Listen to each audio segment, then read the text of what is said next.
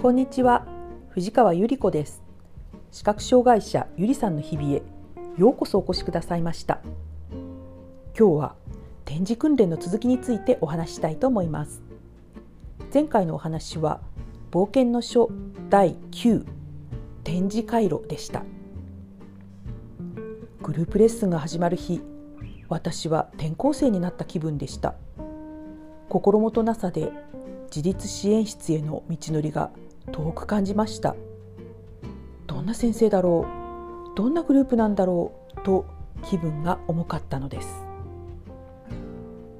広い訓練室に着いた時、いたのはベテラン先生、私、そして先輩の3人でした。私はなんか拍子抜けしました。お互いの自己紹介が済んで、先生は早速それぞれの練習帳を前に置いて、そして私と先輩はそれぞれの課題を見ながら訓練させていただいていました。先輩と私は並んで座っていました。そしてテーブルの向こう側に先生がおかけになって、先生はそれぞれの練習帳を前に置いて、はい、じゃあ先輩さん、はい、じゃあ藤川さんというふうにそれぞれの、練習帳をね、指先で読みながら指導していくんですね。その様子は本当に神業のように思いました。訓練を数ヶ月早く始めた先輩は、もう数字の速読、触れて読むことに進んでいました。私は50音が終わって、ガギグゲゴとかね、パピプペポとかっていう濁音とか、半濁音の練習に進んでいました。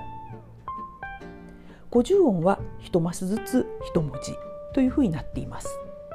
そして濁音とか半濁音とかっていうのは2マス使います。ちょっと想像してみてください。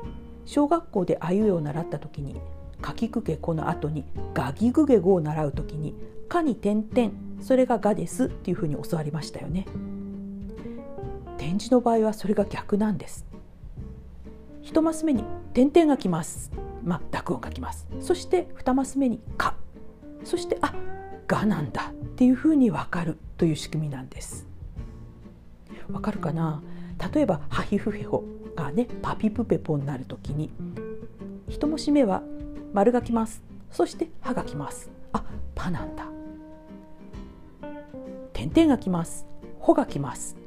ボなんだという感じです。こういうのがね、すべてにおいて、仕組みとしてあったんです。先輩はまず数字が来ますというお知らせが来て、これは2ですとかね、数字が来ますなんだ。これは2と1と3だから213ですとかいう感じで速読していました。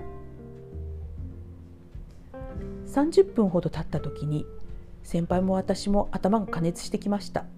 その頃を見計らって、ベテラン先生はちょっと休み時間を入れましょうと言って5、6分の休み時間に入りました。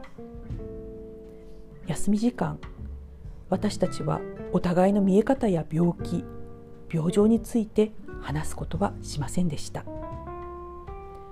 訓練を受けているということ、それはすなわち日常生活に困っている、その状態を好転させたいというのだから、お互い前を向いていこうねという気持ちが揃っていたのです。今思うと、そのような雰囲気づくりをさりげなく作るベテラン先生、そして先輩に感謝です。一緒に頑張る仲間がいるというのは嬉しいことなんだなということをしみじみと感じられるグループレッスンでした。本当に嬉しく幸運なことだったなと思います。今日もお聞きくださいましてありがとうございました。皆様の日常が安全でお幸せでありますよう心からお祈りいたします。ではまた次回。